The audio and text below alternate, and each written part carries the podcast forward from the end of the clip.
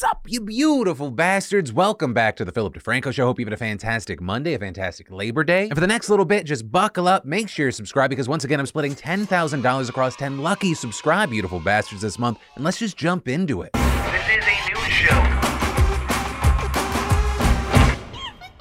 Everyone's getting banned off of social media platforms right now. That's what it feels like. But today you have a lot of people angry about someone getting unbanned. And that's largely because of this streamer. I believe her name is Kimika. I might be mispronouncing that. But she was recently banned off of Twitch because she actually had sex on stream. And there was a question of, well, how long is she banned? Or one constant criticism about Twitch is that they do not implement their bans equally. Which is why you had so many people furious when another massive creator who's actually banned off of Twitch, Jidion, interviewed this other streamer and she said that she was only banned for seven days, which resulted in people in two camps. Some saying, okay, she's got to be lying. She's just doing this for clout. Seven days are going to pass. People are going to be like, oh, remember her? And she's going to try and convert it into something. But others saying, no, that sounds like Twitch as usual and this is wrong. And during this time period, we saw more and more creators speaking out. People like Charlie Moist Critical. Yet this girl orders a hot dog extra wiener on stream and only receives a seven day suspension. And then lo and behold, yesterday she got unbanned after just seven days, which a number of people pointed out was the same amount of time Hassan Piker got banned for saying the word cracker. And I think for a lot of people, this just further cements that Twitch is so incredibly inconsistent. And I think it's very easy to make the argument that Twitch has favorites when you have uh, former Twitch staples like Ludwig even speaking on this in the past, talking about instances where he should have gotten a three day ban, but then got a homie move from upper executives and he was fine. And so I was meant to get banned for three days. However, it was kind of like uh, a homey move from a couple people at Twitch. They were like, hey, we went through, talked to some higher execs. You have a squeaky clean, uh, clean profile. I think I was a favorite back then. Okay, people would say I was the golden boy of Twitch or whatever, and they didn't ban me. But I think I know full well a bunch of other creators who did the same thing probably would get banned. And that's not a bash on Ludwig. I think it's good that he's actually openly speaking about this. And while I will say, I think places like YouTube or really any place that has like an incomprehensible scale also have issues, but especially on Twitch, I don't know how you could feel safe from unequal crackdowns on your channel if you really look at their track record and dog shit communication. Like they just seem to do things haphazardly, but of course, I'd love to know your thoughts on the situation. Oh, and before we move on to the next story, I'm very excited to announce my new Twitch show, DeFranco's Dancing Dong. It's my one time a week show where I just, I helicopter my dick until Twitch uh, bans my channel for what, seven days? And then I'll come back and do it again because apparently seven days is the price of admission, or do I actively have to put my dick in someone to get seven days? Otherwise, it's maybe only three? To the Twitch execs, uh, my DMs are open, so feel free to provide any clarification whatsoever. I want to dive deeper on this with you because you know last week we put out a video titled "Stop Promoting Obesity," where we talked about the the Abercrombie situation and the big online debate around uh, large people being accepted and included versus promoting unhealthy ideas and standards. For all the details or a refresher, I'll link to that video down below. We had an Abercrombie ad that featured a bunch of models with many people just focusing on the, the largest person, and a lot of people saw that as promoting obesity, whereas I and others just saw this as you know someone being included. Even noting that over 42% of Americans are obese, so this was essentially a clothing company going like, hey, our clothes will fit you 42%. And something I always try and hit on with those stories is, you know, I've been every size, whether I'm big, I'm small, I'm whatever, and same for you. You're you have value. You can love yourself while at the same time going, hey, I should probably make some healthier decisions. And your size shouldn't dictate whether it's okay or not to bully you. It's not okay. It's also, as we talked about, not fucking helpful. But also with that, I think it's important that we don't shy away from the very real health problem we have in this country. For example, you recently had NPR reporting diet-related deaths outrank deaths from smoking, and about half of U.S. deaths from heart disease, nearly 900 deaths a day, are linked to poor diet. And noting the pandemic highlighted the problem, with much worse outcomes for people with obesity and other diet related diseases, with a cardiologist even describing it as the US being in a nutrition crisis, especially as we continue to see studies finding that ultra processed foods are linked to cancer and early death. Things like prepackaged soups, sauces, frozen pizza, ready to eat meals, hot dogs, sausages, french fries, sodas, store bought cookies, cakes, candies, donuts, ice cream, and more. With a number of people arguing it's also hard because a lot of those foods are also some of the most affordable. Because in this country, we also have a food insecurity problem. And as NPR notes there, the US can't fix hunger by just feeding people cheap, high calorie processed foods, which is the food that's so abundant in our food supply, which is why we're seeing a new report putting out recommendations. The first being treat food as medicine, noting that there's mounting evidence that providing prescriptions for fruit and vegetables can spur people to eat better and manage weight and blood sugar, with there also being an idea for healthcare systems or insurers to provide or pay for healthy groceries, and combining that with nutrition education. And there, it turns out there are actually some pilot programs that let Medicaid or Medicare pay for the meals in several states. Two, focus on quality of calories, not just quantity, noting that when you're on a tight budget or you're relying on things like food stamps, processed foods like chips and soda can set you back less than fresh produce. We've actually seen attempts to tackle this. Like in select communities, if you get food stamps, you get more money to buy fruit and vegetables. There have also been things like a double bucks program, which doubles the value of food stamp benefits when used to buy produce at farmers markets and other venues. But those are small programs and not something we're seeing at a nationwide scale. And among the other seven, which I'll link to down below, one of them is having a federal food czar, with the recommendation noting the US government spends more than $150 billion each year on food and nutrition related programs. And the healthcare system also spends billions of dollars on treatment of diet related diseases. But the task force pointing to this spending is fragmented across 200 separate actions in 21 different departments and agencies without harmonization or synergy. The idea being that if it's not streamlined, there's not this grand plan where everything's working in harmony, there's just going to be a lot of waste. And we get to say, hey, we tried, we threw money at the problem without actually implementing meaningful change. And you know, it's going to be interesting to see what changes do we potentially see with the country continuing to get more and more obese. And also, how effective will those changes be? Because yes, there are systemic issues in our society that make it harder to to to not be obese. But I'm also aware as me having had pretty much every resource I would need to live a healthy lifestyle at my fingertips, it still took so much more and it was just a very personal journey. And so I do think trying to change the system and, and making it more accessible for people to live healthier lifestyles, that's going to be helpful, but it's not going to be like the thing that solves it all. But I guess why this has been in my head is I want to say I think there are two separate issues. I do genuinely think that we have a health crisis in this country, but that does not make villainizing or bullying people who are obese or severely obese okay. And showcasing that larger people can fit into your clothes is not like promoting obesity. And in that space, one of the only areas where I do get pissed off are people that, that kind of promote this idea of equal health at every weight. I saw a TikTok the other day that said a doctor was being fat phobic because they told their obese patient that they should maybe, you know, lower their calorie intake. And of the calories they were getting in, they should also try to get more of them from fruits and veggies. Well, everyone can have different health issues, and I know people like talk about thyroid issues and stuff like that. As far as everyone, as far as that being a general statement, that's not that's not fat phobic. That's science. It's literally part of a doctor's job. You can't compare your general practitioner or dietitian to some guy on Reddit or Twitter calling you fat or attacking you for existing. When I was at my biggest and my doctor prescribed me blood pressure medication and recommended a healthier diet, I wasn't like, how dare you call me fat and insinuate my health problems are connected to me being obese? I don't know. There's just like a lot of ridiculousness and a lot of hate, and it's just uh, it's it's so much. You're going to want to keep your eyes on the UK because things are probably about to get interesting. Liz Truss just won the Conservative Party leadership election, which means she is going to be the UK's next Prime Minister, beating her main opponent 57 to 43%. As far as why this is going to be interesting to watch, as Axios explains, most recently as Foreign Secretary, Truss took a hawkish approach to relations with the EU and the war in Ukraine. And that's in addition to more local things like vowing to slash taxes despite the rocky state of the UK's finances. And reportedly saying that within a week, she will come up with a plan to tackle rising energy bills and securing future fuel supplies, which is an incredibly important thing to note because Russia has now suspended gas flows to Europe and saying that it will not resume until sanctions are lifted on it. And so this will raise energy prices in Europe even higher than they already are and will likely raise gas prices in the States. With this, Russia's decision to shut off the gas came after the G7 said it would impose a price cap on Russia's oil exports. And so this is being seen as Russia's most brazen attempt to break Western unity, but many experts believe it's unlikely to work, with previous polls having continually shown that Americans are willing to pay more at the pumps to keep Russia sanctioned, and European countries have been preparing for this scenario since March. And just politically speaking, if the West shows that it can be blackmailed, it won't just be Ukraine that's endangered, it'll be all of Europe.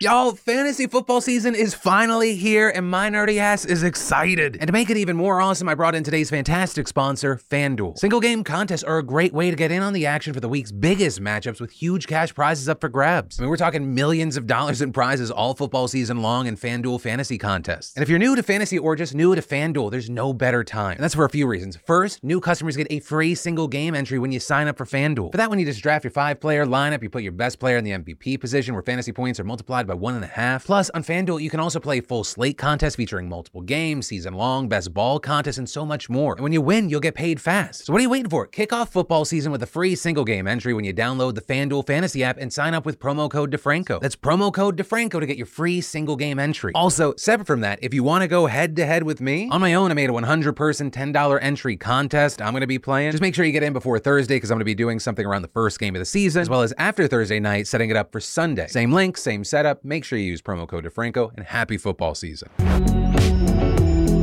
Future of this country is at stake in these upcoming midterms and unfortunately in pretty much every election for the very near future. Well, understandably, going into these midterms, many people are just focused on the House and the Senate. There's much more at play here. And that's especially true for swing states with races that are expected to ultimately determine the control of Congress as well as what the fucking country looks like moving forward. Right, we're talking about states that are some of the last holdouts with abortion protection, states that Trump and his allies fought to try to overturn the election, and where Republican candidates are campaigning on his lies about voter fraud. And if those folks win their races, even the ones that are just about their state, it could have serious consequences nationwide. Or they could cut off access to abortion not only for the residents of their state, but further limit options for those who live in neighboring states with restrictions and need to travel to get the procedures. They could also, and this is what we've been talking about for the last two years, seriously meddle with the election systems. Or at the very least, have people who are willing to throw out the popular vote and the will of the people in a situation like 2020 where Trump tried to get officials in swing states to do just that. One of those key states, of course, is Nevada. Nevada specifically is one of the places where Trump most intensely contested the result. And so it's not surprising that it's one of the states that has the higher relative percentage of far right and extremist candidates. Some of those candidates are running for key offices that you might not think about, like the office of the Attorney General, who notably is one of the main people fighting against all the attempts to destroy democracy in the state. Right in that race, the current Attorney General Aaron Ford is facing right wing lawyer Sigal Chattah, who notably strongly beat a more moderate Republican in the primaries and has many extremist views. And that's just the public stuff. That's not even including her leaked text messages where she said that the AG should be lynched. But, you know, to try to get a better lay of the land and learn more about what is at stake for the voters in Nevada and beyond, we reached out to AG Ford to talk about everything. So, AG Ford, uh, I, I just have to jump into it. There's a lot I want to talk about, but I guess my first question is just what do you what do you think it says about the the state of politics that Sigal Chattah is the Republican nominee for your job right now? Well, I think it says a couple of things because in addition to her being the nominee, um, we have seen a part of the party the reasonable part of the party uh, that has endorsed me over their own candidate, right? So it's clear that there's a schism within the Republican Party, uh, and that schism has produced, on the one hand, an extreme uh, MAGA Republican and Sigal Chattah, um, who you know is does not have the best interests of Nevadans uh, in in mind and would be uh, not a good fit for the Attorney General's office. And on the other side of the schism are those who um, you know, to be sure, maybe ideologically um, different on approaches that we take as Democrats, but are certainly more moderate and more reasonable uh, in, in their approach. And, and uh, those individuals, we, we've been able to roll out a Republicans for Ford um, committee. They, they have, uh, um, to their credit, um, you know, uh, supported the, the, the better candidate in this race. So, on the note of not having the best interests in mind, what do you what do you mean there? Uh, if we're you know com- comparing and contrasting you and her. Well, there are a number of things that I can offer in response. I'll start with um, uh, one of the most prevalent uh, headlines right now, which is the Supreme Court undermining a woman's right to choose and getting rid of a constitutional right for the first time in the history of our country, one of this super 50 years. Uh, and with Sigal having been quoted as or, or, noted as having said that she essentially wants to prosecute and imprison women who seek abortions. And that's notwithstanding the fact that in our state, we have abortion rights and statutorily uh, codified and protected. And so, how she would go about doing that, you know, I'll, I'll leave it to her imagination. But the point is, um, she's adverse to that particular right. You know, and, and, you know, frankly, in my from my perspective, this job requires someone who is going to respect the humanity and dignity of everyone who lives in this state. And it's clear to me that she does not respect the humanity and dignity of people in this state, including me. Um, she is quoted as having said she wants to see me hanging from an effing crane. And so, you know, th- those are two examples of um, why I know she would not have the best interests of Nevadans uh, at heart uh, and we have to reject it. Also, for anyone watching, that is a that is a legitimate quote. That's from a, a leaked tech, text message, right? And she tried to defend it by saying it was. It, I don't understand how you defend that statement. Yeah, well, there's no defense to it. She's not apologized. Not that it would matter, frankly. Uh, but uh, you're right. That, that's a leaked text that she sent to someone um, at some point last year, I believe it was, and she did defend it by saying she's Israeli American, and that's part of her cultural uh, dialogue, so to speak. And she says that essentially she was essentially com- comparing me to the leader of Hamas, and that uh, as uh, terrorists talk, that's how terrorists deal with traitors. So again, you know, her, her explanation is nonsensical um, and, and, certainly uh, one that doesn't speak to um, the fact that here in this country, um, when you talk about hanging a black man, that's that you know that's that, that's that's lynching. And at the end of the day, um, there's no place for that in Nevada politics, in politics anywhere. Uh, and, and, I'm hoping and I'm, I'm, grateful to see again some Republicans uh, come out opposed to her um, for, for, that reason alone.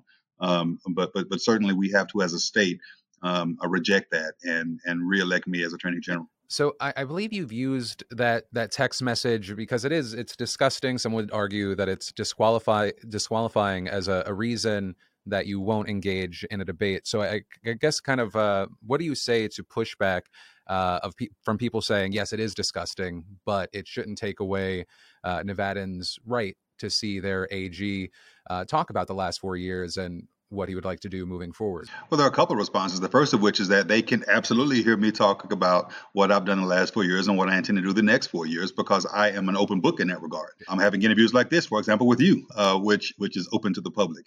Um, I, I, speak frequently and periodically on what it is that we do in our office, what we intend to continue doing, and there will be no dearth of uh, opportunity for the public to hear about Aaron Ford and what I stand for.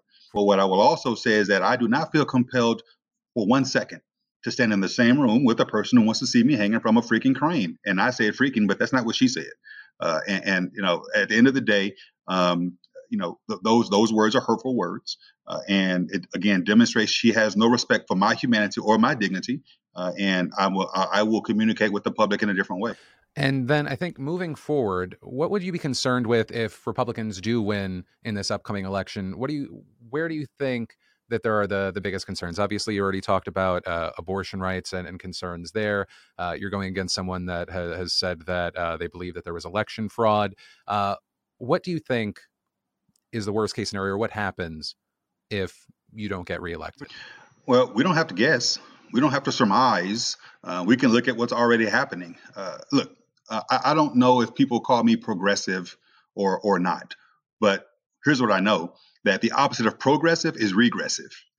and I'd much rather be progressive than regressive. And I am absolutely concerned about regressing with a Republican um, uh, in the Attorney General's office. We, we, can see what happens. We've regressed 50 years in, in, the context of abortion rights. We've regressed to before the times of civil rights with attacks on voting rights. Uh, we've regressed relative to recognizing the humanity of our LGBTQ plus brothers and sisters by not being able to say gay in Florida, for example, right? And so these are examples of things that Republicans are doing and will continue to do uh, if we don't stand up and push back and and refuse uh, um, a regressive approach uh, to to the way that we coexist with one another. And could you also explain what an attorney general can do to to counter election deniers and and what you can do to safeguard the institutions that we're supposed to protect? Uh, absolutely, and you don't have to. I don't have to, you know, guess or surmise because I've lived it uh, two years ago, there was uh, there was an attack on the basic integrity of our election system. Look, I took an oath of office four years ago that said I would pr- protect and defend the Constitution of the United States and of the state of Nevada.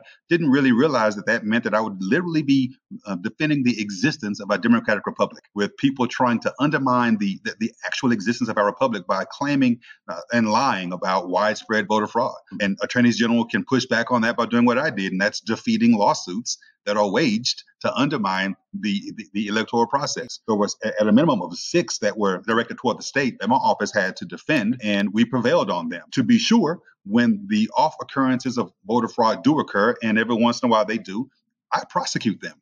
Uh, and, and proof positive of the fact is that there was this one individual who was claimed to be the poster child, essentially, of the problems with widespread voter fraud in Nevada, who was over news stations eh, like Fox, for example, given the story about his deceased wife, God bless her soul, whose ballot that was mailed to her had been voted. And he swore up and down he didn't know what happened, but you know he claimed that someone voted his dead wife's ballot, and that was the proof positive fact that there was voter fraud going on. And you know, shame on whoever you know voted her her, her ballot. Well, we investigated that and found out that he voted his dead wife's ballot. Uh, and I prosecuted him. I charged him for that and took a guilty felony plea from him. Uh, and so, in the one-off instances where they occur, my office prosecutes those. But what, what we are not abide is is people lying about widespread voter fraud, and attorneys general can be those who are protecting the of the front line as a front line defense and the last line defense, protecting our d- democratic institutions and our processes. So, AG Ford, I would say, what is uh, your message to voters in regards to why it's impo- important to, to vote for Democrats this fall, especially in a state like Nevada, where it, it's a massively important battleground state, not only for uh, the House of Representatives, not only for for uh, the Senate, but for your job specifically? Yeah, I mean, I, I think it's an it's an easy statement to make, uh, and but it's a sell that we have to undertake. Um, we know what's going to happen if Republicans take over. Look, in 2014, uh, let me back up. In 2012, I was first elected to the Nevada State Senate, elected into a, a majority uh, in the Senate Democrats uh, as a Senate Democrat. And two years later, we lost that majority. We were in the minority. I was elected minority leader by my caucus. What we saw them try to do relative to rolling back uh, voting rights, getting rid of early voting, or getting rid of Sunday voting, which is a direct attack on on souls to the polls and the black voters, uh, you know, uh, uh, and, and doing other things of that sort. We saw what happened. Now, we were able to push back and we were able to stop some of that, but we got there because of not a red wave, which is what they try to attribute it to and what they say is happening, uh, could potentially happen this year, but because of what I called a blue boycott. It wasn't so much that the Republicans swept, it was that Democrats boycotted and stayed home. They didn't show up. And because they didn't show up, we almost lost so much in 2014. We cannot have that repeat, and that's that's not even a whole decade away uh, uh um, you know, in the past. So my my um, comments to Nevadans is that it's important for us to remember um, the difficulties that we had to uh, address and face in 2014 and what's ahead of us uh, and stand up and protect our rights and continue putting people into office who respect us from a humanity and a dignity perspective, but also from a from a, a, a constitutional rights perspective. And AG Ford, are, are, there any other issues that you want to highlight for voters, or, or anything else you want to tell them? Usually, I, I, you know I like to ask the person I'm talking to, like, what's a question that you you wish you had been uh, set up for uh, that you could speak on that you think is important to voters? Well, I think we've covered quite a bit of what I think is important, and again, it's to focus on justice. Uh, it's to focus on justice for all, um, recognizing that it doesn't always, for example, manifest itself in the criminal justice context in an arrest and a conviction. Sometimes it manifests itself uh, in an exoneration and compensation, uh, and that is that too is justice because systems are made of people. The criminal justice system is made of people, and people are fallible. Uh, and so justice requires us to recognize that fallibility and redress injustices by pursuing justice. Uh, and that's the criminal context, but it's also in the civil context. And it's also in the context of our everyday interactions. And it's important, again, to have people in, the, in this office, the top law enforcement officer position in this state, to understand the importance of justice and to not shy away from pursuing it uh, under any circumstance. Uh, and so I'm proud of the work we've been able to do uh, in, in those areas that I've talked about today. Uh, and, and, I think those efforts speak for themselves. And, and I would hope that that's a sufficient um, a reason for uh, Nevadans to continue to support me and to return me to office in November. AG Ford, thank you for the time. Happy to be here. Thank you so much. So that was Nevada's Attorney General Aaron Ford. And uh, going into the midterms, this is going to be something that I'm going to be trying to do, interviewing more incumbents and candidates as we get closer and closer to the midterms, because there's a lot of races that matter, and some not even at the top of a lot of people's minds. And in a number of these potential nation changing races, like it's going to be decided by a fraction of a point. But with all that, I just want to say thank you once again for watching and being subscribed to my daily dives in the news. This is the end of today's show, and so I'll say my name's Philip DeFranco. You've just been filled in. I love yo faces, and I'll see you tomorrow.